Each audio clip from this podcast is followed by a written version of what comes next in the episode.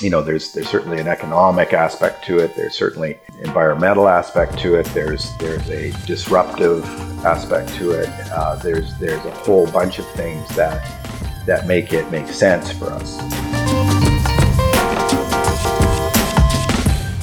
Welcome to Flying BC, a podcast about the people, planes, and aviation adventures in British Columbia and Canada, with your host, Warwick Patterson.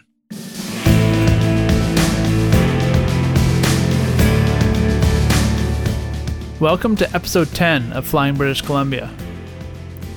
As an aspiring floatplane pilot and a fan of technology and business, today's guest is someone I've been angling to talk to since this project started. I sat down recently with Greg McDougall, founder and CEO of Harbour Air, mainly to discuss the Electric Beaver project that first took to the air almost a year ago, and the challenges and opportunities ahead. But first, we look back on the journey through his rough and tumble bush flying years and the start of Harbour Air nearly 40 years ago with just two beavers. The company now flies over 40 aircraft and transports nearly a half million passengers a year, making them an iconic sight on the coast of British Columbia. If you're a fan of the show, please leave a review on Spotify or iTunes or wherever you listen, and share it with your friends on social media. The audience is growing every episode, and your shares really help. So, strap on your life jacket and let's dive into the world of float planes with Greg McDougall.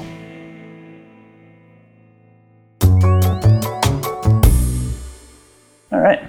Can you tell us a little bit how you got into aviation? You told me a little story the other day of how you used to be at the lake and you'd see float planes. And... Yeah.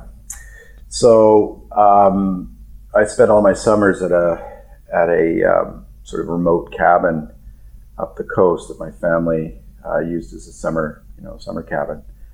And um, although we went in by, you know, it was a, it's actually an island on a lake on an island in the ocean, so um, you know, quite sort of remote for logistically, and um, although close to the Sunshine Coast. So um, so float planes used to come in and out, and I remember being a little kid there and and uh, you know watching these planes coming in and out, and and kind of got, I guess you know maybe it's almost a genetic thing. You you kind of attracted to it or you're not, and I was. And um, one of the pilots used to come in and out, took me for a ride. I think I was about six years old, and then it was kind of like set in my mind as to what I wanted to do. And uh, and I and I think in my mind at that time, you know, well, not maybe at that time, but sort of growing up, it was like a mixture of okay, it's a lifestyle plus a profession plus a whatever.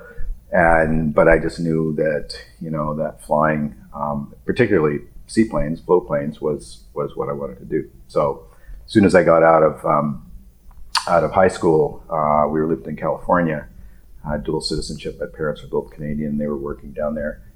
And as soon as I got out of uh, out of high school, I just uh, went to Pitt Meadows, took my uh, flight training, and you know just worked at it every day, kind of thing. And I think I probably had it done in to commercial in maybe two and a half months, something like that.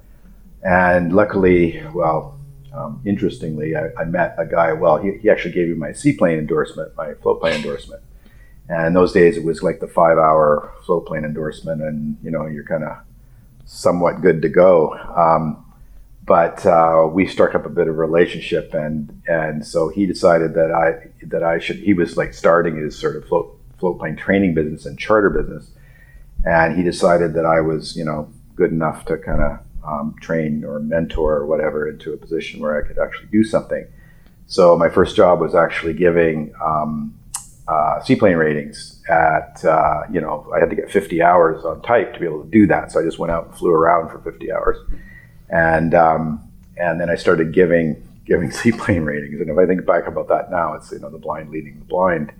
Um, but, uh, but anyways, then, then I started flying charters up and down the coast and uh, had a Cessna 180. I think was the first plane I flew that was of any sort of commercial sort of size. And um, yeah, it was pretty interesting times because in those days it still was very much the Wild West. Uh, you know, you you um, you flew basically in terrible weather with overloaded airplanes, and the good pilot was the guy that got you there on the day that nobody else would uh, you know, the whole culture was just completely bad, uh, safety wise. And, um, uh, then I went up to Fort Simpson and got my, you know another job up there, working at a Fort Simpson in the Northwest Territories, and continued on with that whole kind of bush pilot, you know, thing. It's amazing, really, looking back that I survived it. I mean, the amount of stuff that we did that was really sketchy, um, and and it was, you know, I remember I remember saying to um, to my boss one day uh, there that. Um, uh, the weather was pretty dicey, and, and I had to do a medevac over to uh, to Yellowknife from Fort Simpson, which was a fairly long flight across the tundra, and and you know, um, and and the weather was really low. And I said, you know, as a very inexperienced pilot, I said, well, it's kind of beyond my comfort zone. And he said, well, if if you don't do the trip, I have to do it, and if I do the trip, I don't need you, and you'll be on the next plane back to Vancouver. So when you think about that safety culture and and how that was prevalent through pretty much the entire industry at that time.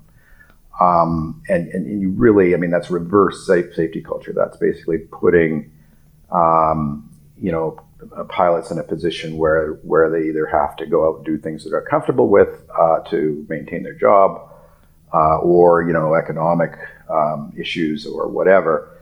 Um, so so really, you know, the fact that that that in those days the the business was fairly dangerous. I mean, there was there was a lot of accidents that happened uh, from you know people just pushing stuff and relying on luck, and eventually your your luck will you know probably run out. Um, so when we started the business, when I started the business, I think I came into it kind of almost with that same bush pilot mentality. And uh, and the result of that was that we did have some accidents, and um, and I, I remembered that uh, there was one accident in particular that we had that was really quite devastating, and there was you know loss of life and everything else.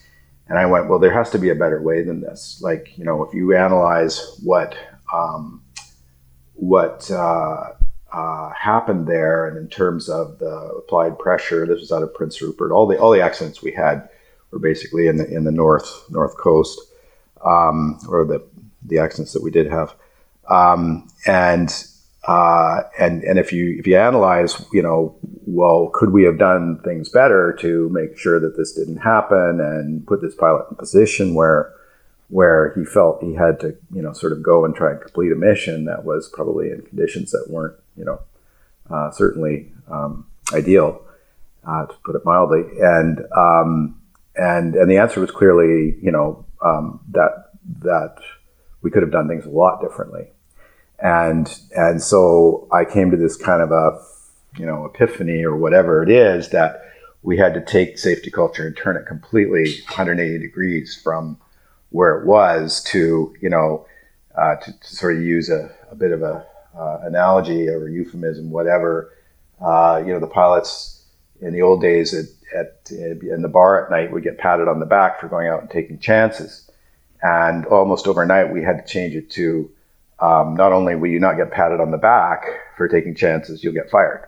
And and that was a you know very dramatic shift in in in the whole you know thinking of how you would go out and conduct this business because everybody was competing against one another and and you know doing things to try and and get a one up on the other guy and and charging not enough money and you know there was everything just crazy and so we just said, well, we're not doing that anymore. And um, and amazingly enough, not surprisingly, the accidents stopped. I mean, touch wood.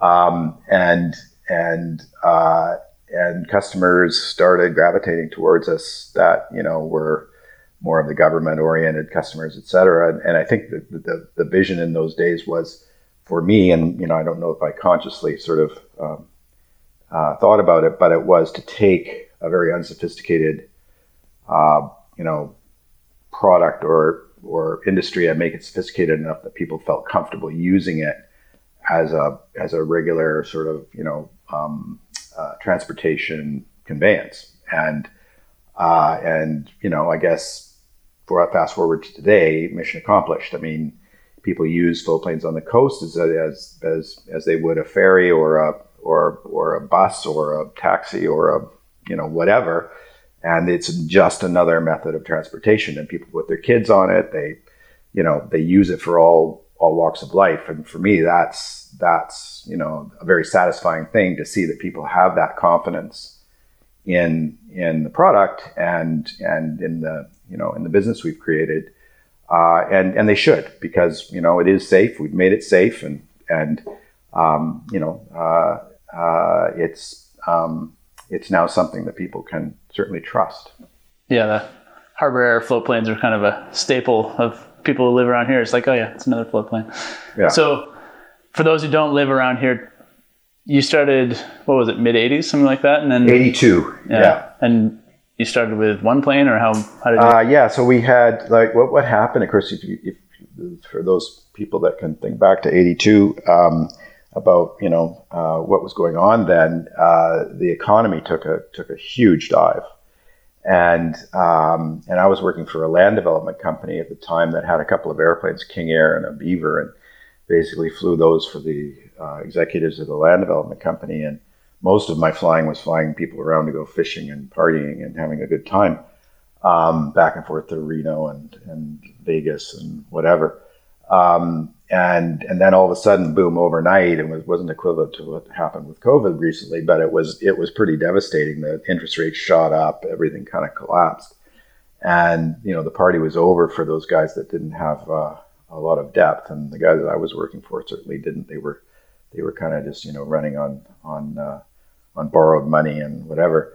Um, so overnight, they couldn't afford their airplanes anymore, and I basically said to them, they, had, they actually had a dock down in Vancouver Harbor uh, attached to a barge down there. It was their office barge, and there was a dock there. So there was a dock. There was a you know we're right in the heart. Actually, it's right where the convention center is now. Ironically, um, and so this this barge was there. The dock was there. There was fuel. There was everything. And I said, well, you know, I, I know you can't afford me anymore, so I'll I'll lease your plane and um, and uh, and your dock, and you know and pay something for that and you know relieve you of the burden of, of my salary and I'll go and start a, a seaplane airline.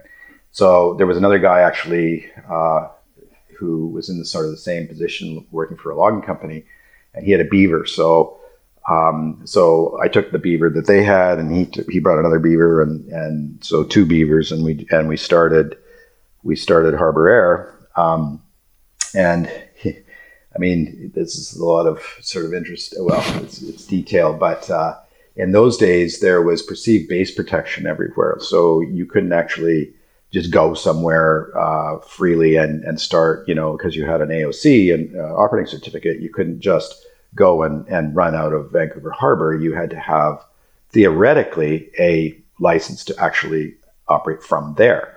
And so our license was based out in in uh, Pitt Meadow, Port Kells, which is right across from Pitt Meadows, because that's where the logging company was that my partner was uh, working from, and he was the one that had obtained this license.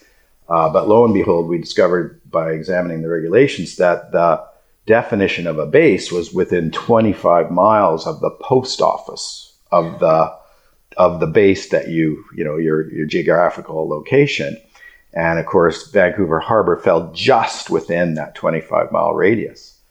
And so we positioned there, and of course, West Coast Air was there, and, and Air West, and whatever. And they, they, you know, they had a panic attack because somebody was coming in and just like the gypsy sort of thing, and and and and operating. So they tried to get us shut down, and and and they they they were somewhat successful in harassing us because the RCMP were kind of the people that were supposed to enforce all this, and they didn't understand the regulations.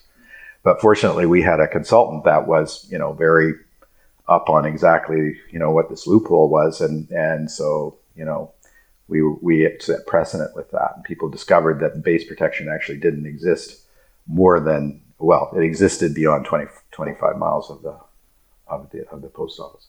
So um, so early days, very difficult. Uh, you know, operating a couple of airplanes, doing everything. Um, you know, dispatching ourselves and and you know doing the full deal and and running in under those old sort of safety, you know, um, the old safety culture, which was uh, challenging for sure. So now, almost 40 years later, um, where, where does Harbour Air stand now?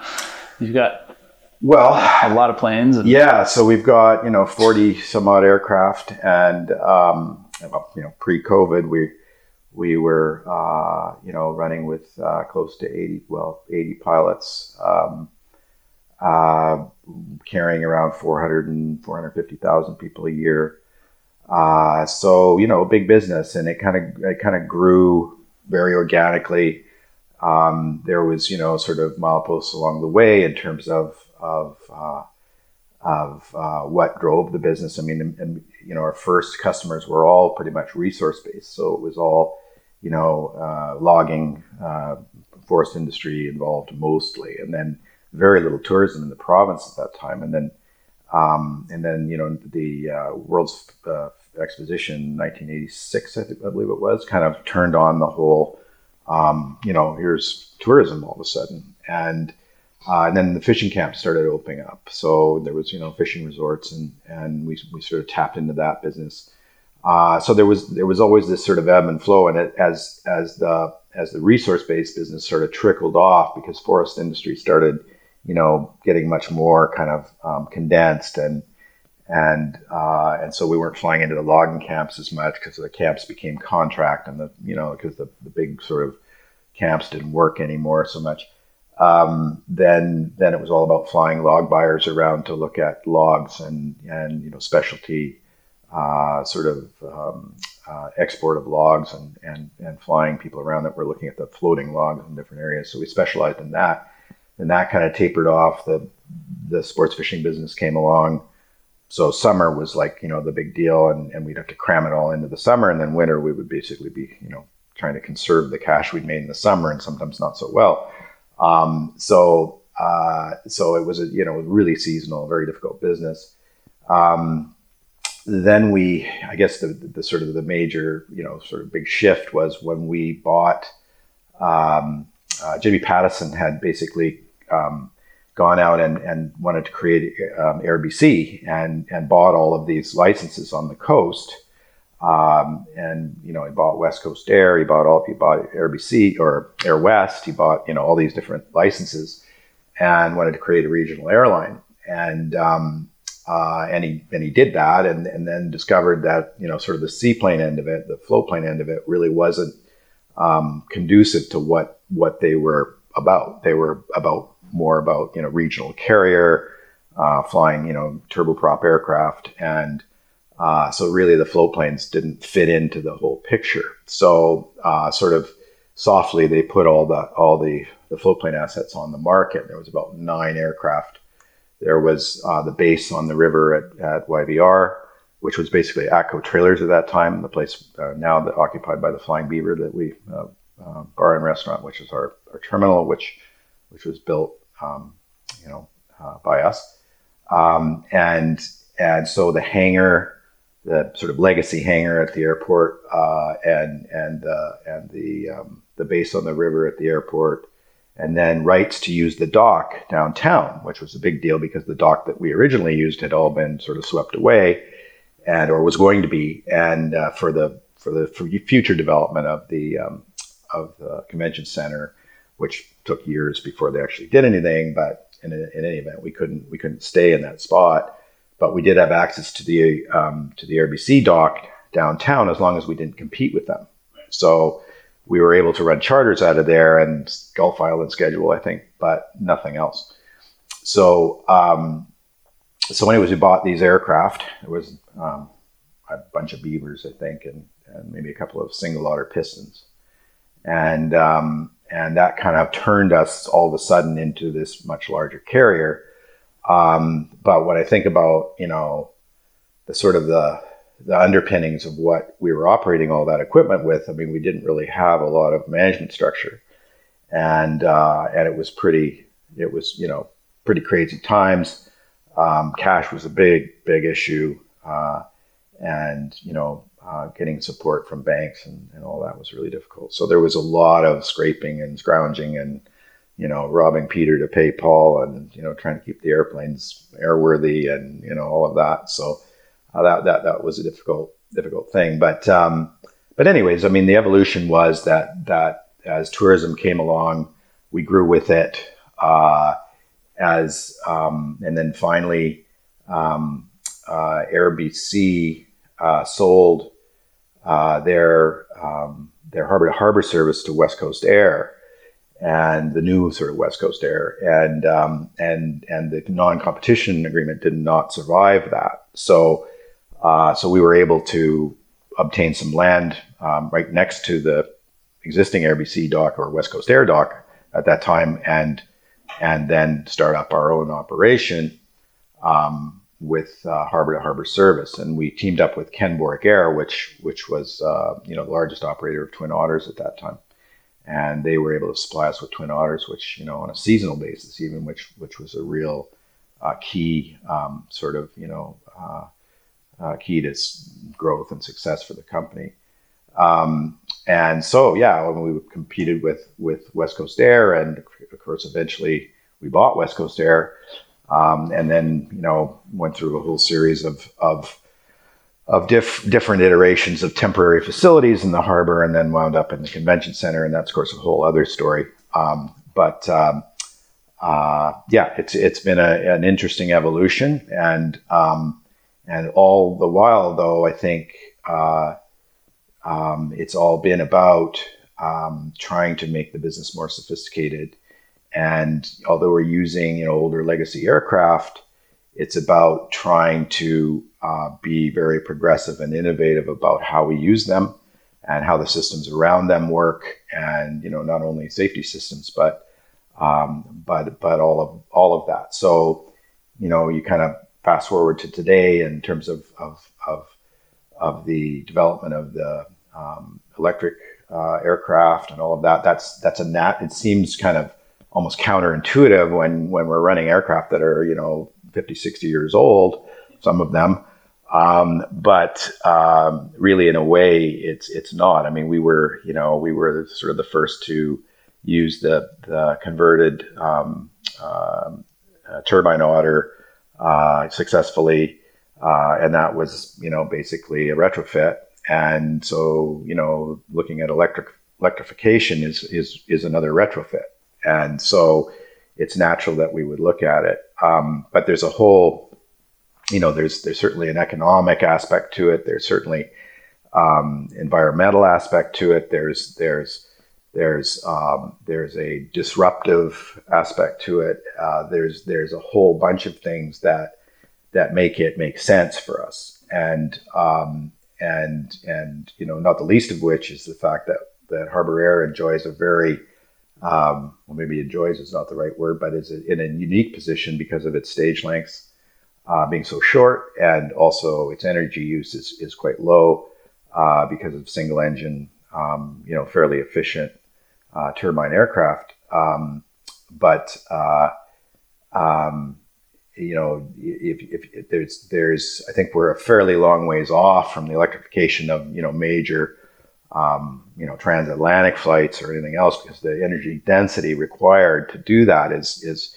is with current technology that's even kind of in the pipeline, except for maybe the um, uh, hydrogen fuel cells, uh, is pretty far off. Um, but there are, you know, there is huge evolution going on in all of that as we speak.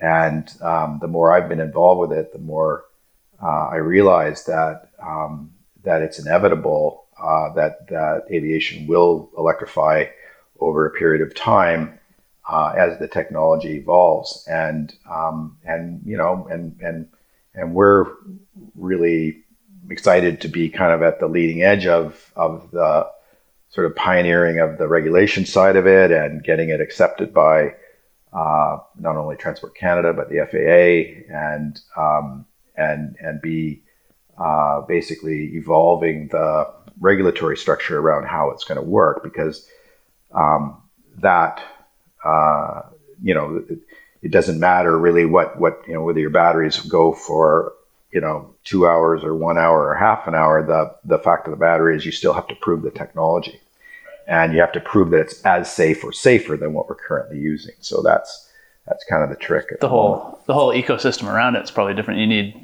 technicians who are trained in it and exactly, systems yeah. set up around it. Yeah. Yeah, and so, and at the same time, you know, recognizing that the urban air mobility movement, which is is you know vertical takeoff and landing, electrified aircraft, and you know like everybody's so there's a whole bunch of people working on that as well. So uh, you've got Uber, you know, basically you know funding projects. You've got um, uh, you know Boeing's involved, and Rolls Royce is involved, and GE is involved, and you know major major companies um, that are that are developing this technology.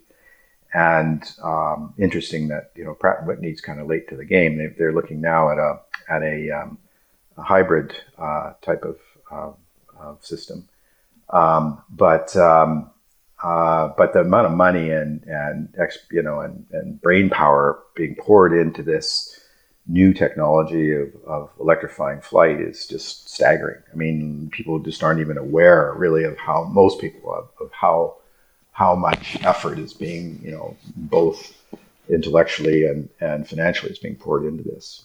So it's it's kind of like you know be a part of it or stand here and and watch it. And I'm not planning on standing here and watching it. right. So that was kind of my where I was going to go with that. Like how it we're now about a year since your first flight in the Electric Beaver. How many years in development before that were you working on, and what what instigated that? So um, I, I, guess it was kind of a natural progression in a way. Um, and I guess there's several factors. I mean, one is that we went carbon neutral about 13, 14 years ago. And I'm proud to say today, I think we're the only carbon neutral, as far as we can see, we're the only carbon neutral, fully carbon neutral air, airline in the world. And, and again, it's back to the short stage lengths, the fact that we can do it economically. I mean, if you offset uh, your carbon burn with you know um, with projects and carbon credits and all of that on on uh, transatlantic aircraft, well, you're adding probably hundreds of dollars to each ticket. With us, it's like you know three or four dollars. So it's a so it's a mandatory part of our ticket. It's actually built into every ticket, and then we offset our our corporate burn as well. Um, and so uh, so you know we were able to do that early, and uh, and and you know it was not only sort of a um, uh, sort of a, uh, a, core value of the company to be able to, to, to, do that and, and to take the initiative to do it. Um, but it also, you know, certainly benefited us in a commercial way in terms of, of people saying, well, here's somebody actually doing something. Um, yeah, it's not perfect because you're not, you know, uh, eliminating the, the, the, the, the carbon burn, but you are offsetting it with real projects that actually do demonstrably take that carbon out of the atmosphere. And that was all backed up by by uh, sustainability professors at UBC and, and, and all the rest of it. So, um, so, uh, so we were, you know, uh, very successful with that program and proud of it. And uh, then I became sort of, you know, interested in in electrical power, I guess uh, well, for one thing, I'm you know flying like RC electric aircraft, and well, the power to weight ratio is you know, unbelievable, and um, um, and not that you know it scales completely like that, but um, uh, but then I, I, was one of the first Tesla owners in, in Vancouver. Uh, was you know just amazed with the, the sophistication of that technology and how you know how it how it worked right off the bat and how it was going to work and and could certainly see the future of, of, of the electrification of transportation in general and, and cars and AI and you know everything else that I, I just became kind of a student of it. And um, and so you know I started thinking about how how would we you know how can we participate in the evolution of it? And um, and you know we started sort of tinkering with the idea and we talked to a few people that you know had electrified different um, uh, buses and different you know things. And there was a guy in victoria that we talked to uh, who was electrifying some buses and he he was an he was also an aviation buff. So he kind of said look i've already done the math on this. It works. Like, you know i can i can show you how it works so uh, so we were looking at that and i actually i think i had him prepare a report um, on you know sort of the feasibility of it. And we were kind of scratching our heads because it looked like it was going to be a huge investment, and you know to kind of take it from this very rudimentary. Uh, well, there's a motor over there and there's some batteries, but you know, uh, to, to take it through certification and all that. So we're just trying to scratch in our heads, trying to figure out how to do that. And in walked um, uh, who's the company that produces the motors for exclusively for aviation. And um, we had had some talks with Siemens and, and some you know some other um, organizations that, that had developed motors for aviation, but they were kind of on to bigger and better things. Um, but MagniX walked in and said, "Look, you know, we we we want to be the first uh, commercial, um, you know, uh, propulsion system uh, or propulsion system for a commercial aircraft." And you guys had stated, you know, in in whatever press or wherever it was, that we wanted to be the first, uh, you know, commercial airline in the world to operate electric aircraft. So our interests are aligned, and you know, we're prepared to to you know financially back this to, to be able to do it.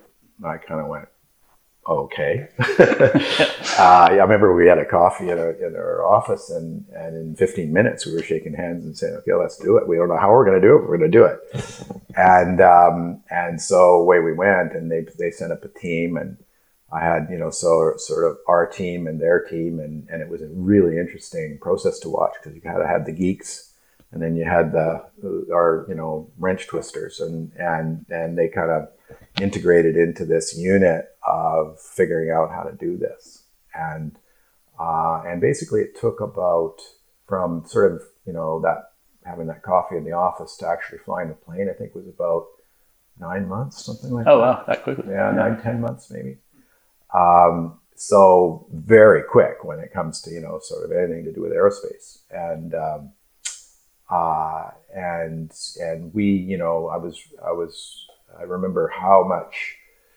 sort of interest there was, you know, right off the bat when we started talking about it, and then when we started saying, okay, we're actually going to do it, and how much attention we were getting over it, and how people kind of twigged to this, and they kind of went, wow, this is a pretty big deal. And for me, it, it actually kind of caught me by surprise at how many people, kind of internationally, even started paying attention to this. And um, of course, it all culminated with the actual flight, which I did in the in the Beaver electric electric Beaver.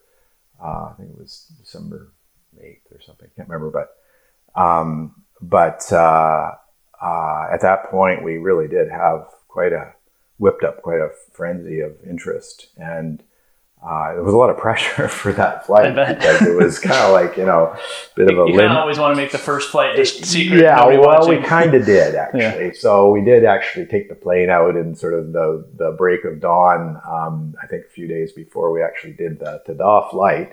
Um, although we couldn't actually fly it, we, we could kind of do a, a, couple of test liftoffs and kind of set back down again, straight ahead kind of thing. transport. We had to do, do all of this under transport permit, of course. Yeah. And the fact that you got that done in nine months is pretty impressive. Exactly. Yeah, there was there was a real um, alignment of uh, of effort from the regulatory side and and everybody, you know, sort of political side, whatever, realizing that this was something important.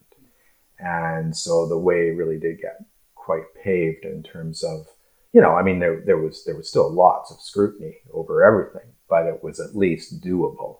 And uh, because a lot of people, you know, pulled the, cor- the cart in the same direction. And there wasn't kind of, you know, crazy kind of, well, you got to go off and do three months of, you know, research on this particular point or whatever. Um, so, so yeah, there was a, there was a big, um, uh, you know, um, amount of interest and, and when I actually did the flight and there were all these people on the banks of the river and, you know, it was really quite astonishing. Um, and we did the you know big press conference afterwards, and then you know got interviewed by a lot of international press, and and you know it it it, it was um, it, it, was a significant moment. I mean, basically, what what what we proved was that we could.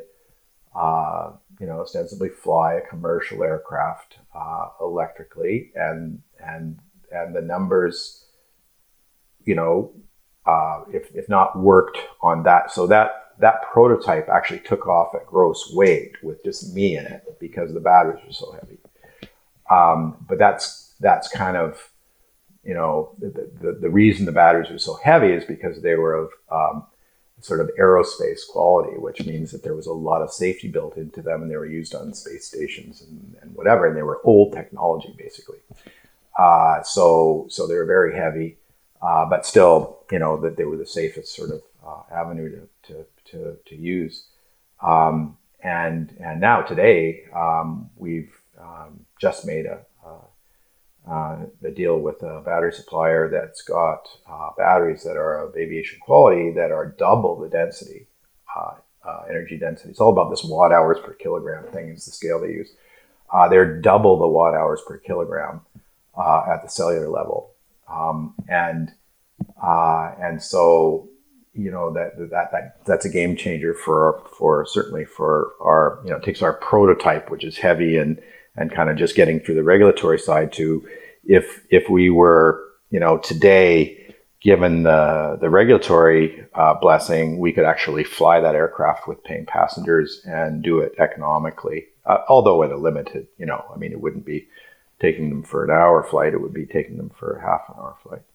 Um, and and so um, so that's so that's a big change already in the time that we've been you know kind of doing this. And that and that was kind of one of the things we realized early was there was so much evolution happening um, from from the technical side of this that during the regulatory side being completed that when we get to that finish line it's going to be a whole different game in terms of the propulsion system well the motors would probably be very much the same because they're they're they're actually their technology, the brushless motor, and and uh, they're they're um, they're quite simple, and and they, they you know the, the, power they produce is astonishing, um, and the simplicity of the motor is is amazing. I mean, compared to a uh, to a uh, Pratt and Whitney LPT6, uh, which you know um, runs at 800 degrees Celsius uh, with all these moving parts and coatings and everything else, and they're very expensive and you've got this simple motor, which basically is a couple of bearings and some windings and, and, and magnets, and you know.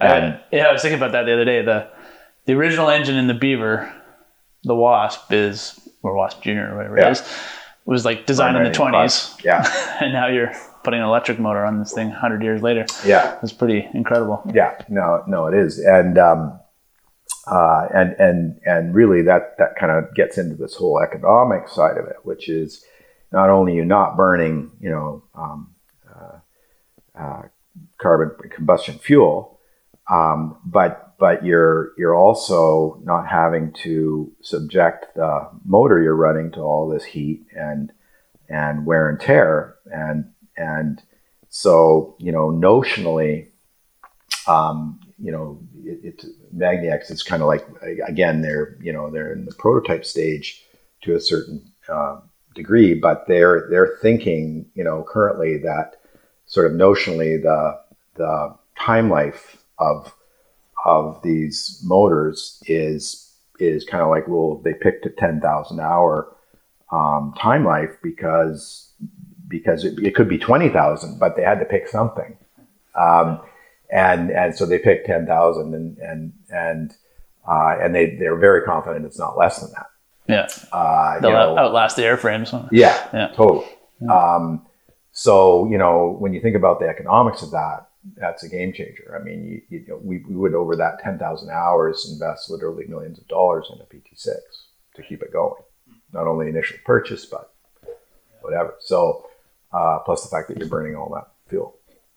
So um, so that's that's economically uh, a, a, a, big you know a big difference.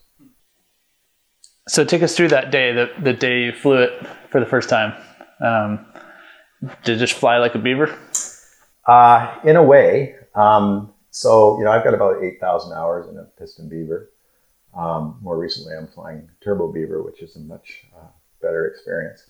Um, but um, uh, the Piston Beaver, although it's an amazing aircraft, um, if you you know, and, and, the, and the way it was designed, I mean, in terms of its uh, sort of uh, utility and how it was actually built as an aircraft, that you know, the, the little things that people don't know about a 45 gallon drum is fits exactly through the door, right? And and the floor is you know hardened floor, and seats pop in and out easily, and it was it was actually built as a you know uh, I think it was a, sort of revolutionary that de Havilland went around and actually asked people what they wanted to see in an aircraft, and the, the operators that were flying these, you know, Founds and all these other weird air, aircraft.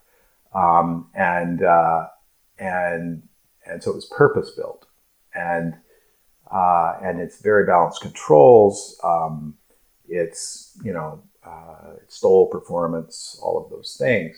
But if you have one big fault with a with a piston beaver is the fact that it's not very aerodynamic. It's not super slippery, uh, and and it's also because you know, a big round engine sticking out the front, um, not very aerodynamic, and its power to weight uh, when it's loaded, um, and and the weight distribution is is an issue because uh, although the airframe is capable of supporting a lot of weight, it doesn't do it in a very efficient way. It flies like a doorstop. Um, so uh, right away, when you put the electric motor on it, you now have you know closer to what we have on the on the Turbo Beaver or the uh, or the or the Turbo Otter. It's a you know a much more aerodynamic nose, and so you've taken away that sort of blunt you know uh, obstruction, a drag obstruction. Um, but also, of course, there's way more torque in in in the engine. So although, as I said, we were right at gross weight uh, it performed, um, I would say, probably comparatively, to, it was the same as being in a very light uh, turbo beaver. So uh, amazing performance. And um, uh, I didn't get to really um, that day get to really, you know, sort of uh, uh, explore too much of the performance factors because it was kind of all about getting around a circuit and getting back and you know, with all these people lined up on the bank, you didn't want to give any any chances of anything going wrong, uh, or or sort of expose yourself to more chances of things going wrong. Um, so uh, so it was a brief flight, but uh, but nonetheless, um, I did you know I, I, where I was where I thought I should lift off because it was all kind of choreographed as to where we thought we wanted to lift off uh, for you know the cameras and people to be able to see what was going on um, it was going to lift off way before that. So I actually had to pull power back to keep it on the water to, to lift off at the proper spot. Um, so, you know, uh, great performance, um, you know, uh, with the caveat that it was at gross weight.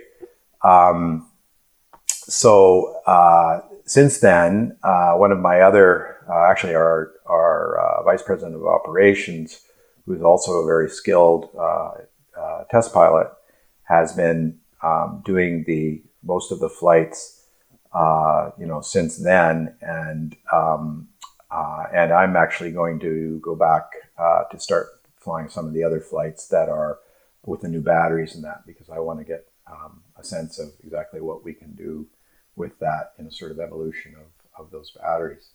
So um, no, it was an exciting day. Um, you know, um, it, it was it was, uh, I guess, the, the moment when I kind of came back and, and, went into the dock, and all these people were cheering and yelling, and and it was really quite, you know, uh, overwhelming in terms of of how much attention uh, was being paid to this on that day, and uh, uh, but gratifying too. You know that okay, you know, we kind of made a bet here, and and people get it right, and uh, so so they they believe that that what we're doing here is is real and has validity and, and all of that. It's not just us dreaming about stuff; it's real, right? Yeah. So, so that was that was uh, that was important. You, you, had you had some naysayers. I was surprised at some of the aviation industry news as well, saying, "Wow, this is just a you, you can't really do it." What? Oh yeah. What, what do you say to those people who are like? Well, I enjoyed that, and, and I have to tell you, you know, this is launching off into all these little stories, but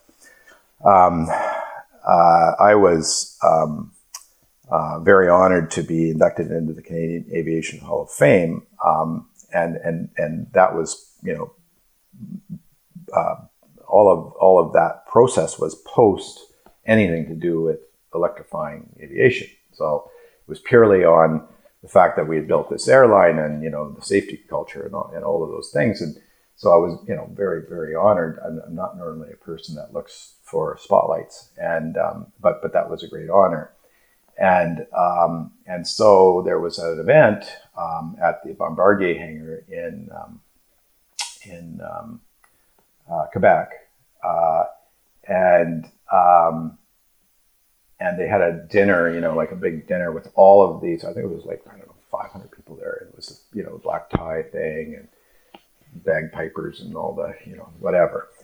And um, and so at that dinner there was all of these. Uh, I would call it pretty traditional aviation aristocracy of Canada. I, I don't know what how to term it, but Right. you know, pretty The who's who of yeah, aviation. Yeah. So there was a lot of Transport Canada people. There was politicians. There was, you know, um, Bombardier execs. There was Pratt and Whitney execs. There was, you know, there was there was kind of the yeah the establishment of the of the uh, of the aviation um, community, uh, and most of them.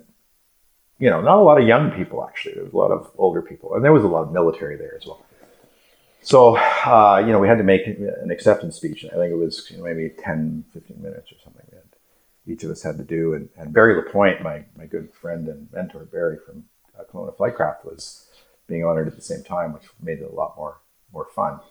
But, um, uh, anyways, uh, so I got up in front of this audience and I'm looking out at this sea of, you know, gray hair and, um, uh, well, I shouldn't say that. There was, was young people there too, but uh, but anyways, a very sort of you know staid um, audience, and basically the um, the, the the speech I made was, you know, thank you very much for this amazing honor. However, um, it, it, it, I didn't say it's premature, but I said I think my contribution to to aviation in in Canada and you know possibly the the, the world in, in terms of uh, is yet to come because I'm I'm doing this electrification project, and so I sort of briefly, you know, kind of, and I, and I remember looking out at these people and they just kind of looked at me like, "What the hell is he talking about?" Like I even heard some harumphing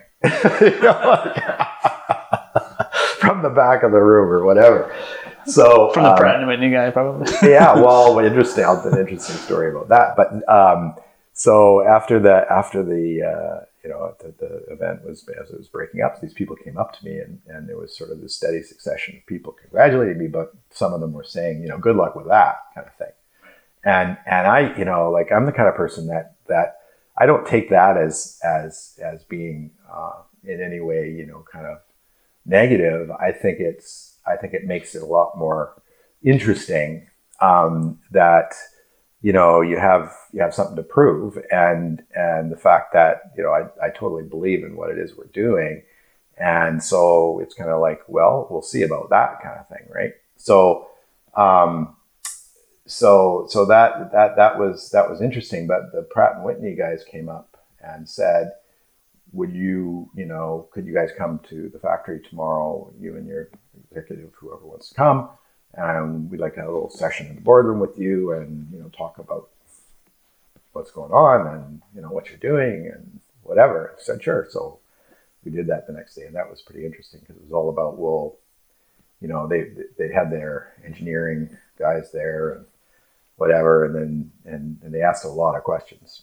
and um, and I thought, you know, here's this rinky-dink little airline, and you know, in the grand scheme of things, how many of the uh, PT6s do we have? Well, you know, we have a few, but um, but why would they even really be concerned about this? But they saw the fact that they should be, and and they should be, you know, and and so um, you know, they asked a lot of questions. At the end of the day, they, I said, well, so what are you guys doing about this? I said, well, you know, we have we have this hybrid program and different things that was still on the board, you know, on the boards, but it's not. We're trying to get it going and whatever. But you know, GE, Rolls Royce, um, you know, Airbus. Uh, I mean, name them. They're all Yeah. heavily. Well, they, involved they have to be, don't they? Yeah. They have to be. Yeah. Yeah. So, um, so yeah, naysayers, absolutely, uh, and and and um, and you know, bring it on.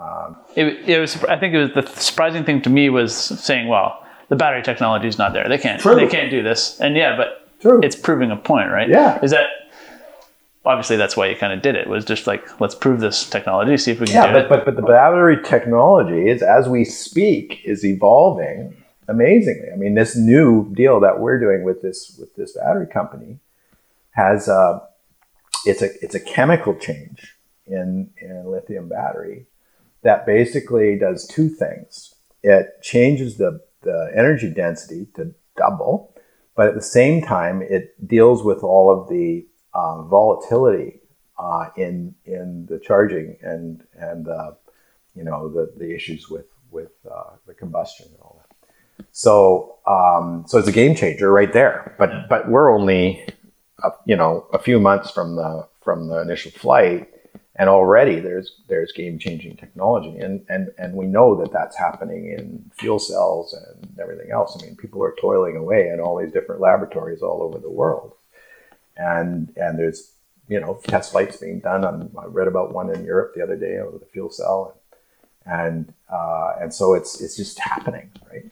And so yeah, you mentioned um, like we we focus on the plane's ability to hold the batteries and power it but I guess there's probably a challenge on some of the islands, like building charging stations and getting power to those too. Is that something you're working yeah. on? Yeah, we're working with BC Hydro on that, and um, you know the charging infrastructure is an issue. Um, there are workarounds. Uh, we, we, can't, um, you know, we, we, we can't uh, change the batteries per se. Um, you know, probably in, in, certainly in the in the in the um, a beaver or you know we're, we're still sort of debating caravan and and, and turbine otter, but um, uh, swapping out batteries is difficult uh, because they're you know they have to be pretty much built into the airframe. Uh, but what you can do, and one of the one of the things about lithium is that uh, as long as you can control the heat, you can pretty much put amperage in like like it's as big as your fire hose is, as big as your hose is in terms of amperage you can you can bombard that battery with amperage. That's how this how the superchargers work for Tesla, right? They up the amperage and and crank it in, and they control the heat, so they can they can basically you know like they can triple the the, the charging efficiency. So so that's that's the same for for the aircraft, um, and and so the, the the the trick is to get that amperage down to a point where you can charge the aircraft. Um, however, if you can't do that, you can charge another fuel cell and then and then or battery bank and then transfer that energy from that battery bank into the one onboard one. So you effectively um, you know you have like a and then and then you take that battery bank and charge it while the aircraft's out flying and then you know because it's presumably doing a, a round trip. So you could have almost like a almost like a fuel tank. Yeah, exactly. At, at, each spot. Exactly. So so for more remote locations or locations where you don't yet have the infrastructure, you can do it that way. You could have like um, a, a, rescue plane with one in it yeah, to go yeah. if you had to alter, go to an alternate or something. Yeah, yeah. So so that's um, that's just kind of one example of, of what you can do. But um, I, I, think that there's certainly realization uh, by you know BC Hydro even has a department look you know sort of working with this uh, that that this whole electrification thing of transportation is a big deal, and aviation is one aspect of it. So how does their grid handle it, and how do you get the how do you get the amperage right? And the other thing to note about BC in particular is that um, that all of our energy comes from from hydro, from from you know dams and water, and and so you know there is no no coal being burnt or or uh, you know uh, carbon producing um, uh, fuel for that. So it truly is clean power. Yeah, that puts your airline in a unique position yeah. for sure. Yeah. Yeah. Yeah, if it suddenly scaled up globally, I think we'd be yeah. yeah there'd be a lot of dirty yeah. power creating clean it's power. It's an issue, yeah. but it's an offset too. Yeah, between the combustion engine and and, and the electrification. So, um, does the noise footprint change with a electric? Because the prop is where most noise comes from, right? Well, on takeoff, um, uh, so that a certain percentage of the noise is um, it comes from the from the propeller uh, and the supersonic sort of tip speed. So there is a there's a percentage of that noise, but there's also uh, due to the torque of of the electric motor, it now um, it now sort of leads you into propeller designs that are different and and probably don't have to go supersonic like that. So it can reduce that part. But the actual noise in flight is pretty much nothing. It's it's wind noise, and so and and a bit of propeller noise. But but you know the cruising sort of aspect of which you know some people take issue with when planes flying over their head um, is is down to to you know um, um, incrementally like you know probably 20% of what you would have um, normally. So, so there's a big reduction there, and of course inside the aircraft it's a lot quieter. Uh, but yeah, it's it's it's it's a lot quieter for sure. And so, where you're, you're not even a year from first flight, um, what's what's the future a couple years hold, and where do you see electric really coming into play for your airline?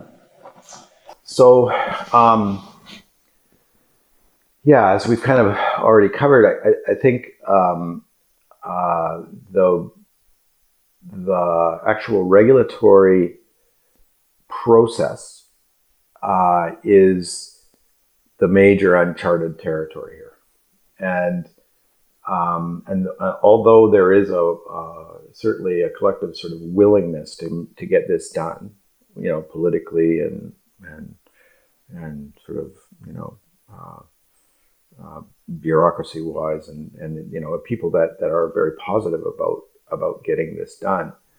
Uh, the the fact of the matter is there are you know there are goalposts along the way and and not the least of which is, is proving the, the safety of all of this and um, uh, and so you know that that is a bit of a um, I w- I wouldn't say that the you know that it's that it's something without uh, that it's infinite, but it's not. But but we, we don't know exactly, you know, what sort of what sort of um, uh, you know how much does the do, do the goalposts get moved down the field as we go along, and and so so the technology uh, could move faster than the regulations. Yeah, yeah. yeah. So.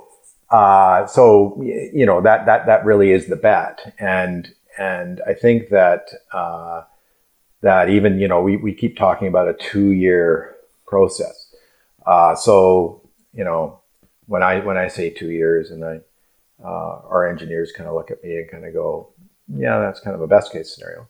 Um, but but they don't know either because because you know they, they, they certainly know that the technology can be proven, but they don't know what the what the sort of process is going to be because there is no process. I mean, basically, we're, we're operating under the STC process, so standard type certificate, and and so because there really isn't any any design process for this um, because it's so different. But that's the closest thing that that they have, and and so um, so that that's fine. There is a process, but but the process will be altered in terms of of what are the what are the what are the the goalpost parameters on the on on, on the way along.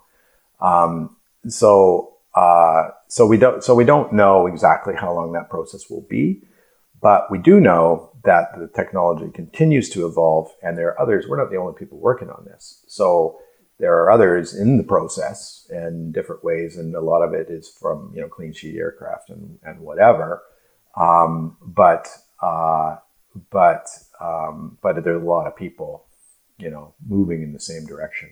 And the FAA actually has a has um, is, is is quite out far out in front regulatory wise in terms of identifying a, a specific process for for electrification of aviation, and they have a whole group working on it. Uh, so you know there is bilateral too, right? So uh, we can kind of you know piggyback off of what's going on in the FAA, but um, you know, as a Canadian um, uh, airline and and you know very proud of the Canadian heritage uh, in development of aerospace, we we like to like it to remain sort of the you know purely Canadian initiative in terms of getting this first kind of paying customer in a in an electric aircraft because we think that's achievable. Yeah. So they like sort of five years, maybe like yeah, I, it, it, you know, and and people always say, well, you you know, your goal is to electrify your whole fleet. Well, yeah, ultimately, but the reality of that is is is based on on on um, on the technology and how quickly it develops. Because uh, right now we can see that if, as I said before, if we were sort of granted the the uh, um, the ability to to carry paying passengers tomorrow, we could do it um, but they would be, you know, uh, short stage lengths and, and light lows. Uh, but, um, you know, you can still, you can still do something with that. Uh, but to evolve our whole fleet to, you know, our longest scheduled destination is is Seattle. Hopefully, we can fly again soon. Um, and and you know, for the energy sort of density to come up to be able to do that, um, it may be a ways off. So the fleet will evolve with the technology in terms of that. But but our goal would be, you know, certainly to become completely electric at some point. Um, so that's you know that that's certainly the goal, and and we'll just keep working towards it. I hope you enjoyed that discussion with Greg. And I don't know about you, but I'm really looking forward to seeing what happens with electric aircraft in the coming years. Nothing will replace the sound of an inertia starter spooling up on a radial Pratt & Whitney. But there are exciting times ahead nonetheless. Please follow me on Instagram and Facebook at Flying British Columbia. And you can find past episodes, videos, and ways to support the show at flyingbc.com. Thanks for listening, and we'll see you in the air.